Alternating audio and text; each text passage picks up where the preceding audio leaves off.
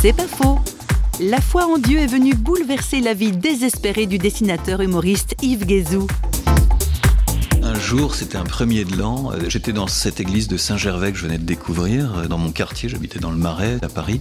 J'étais seul dans cette église, euh, vers minuit, j'entendais tous les gens faire la fête.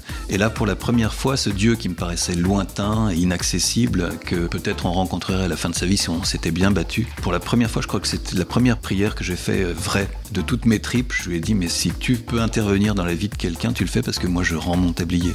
Et bien m'en a pris parce que peu de temps après, dans cette même j'ai senti la présence réelle du Christ. Je ne peux pas le définir par des mots, mais ça a été une expérience de cet amour infini, de cette consolation, de ce regard de consolation sur moi. C'était vraiment une réponse à cette prière que j'avais formulée.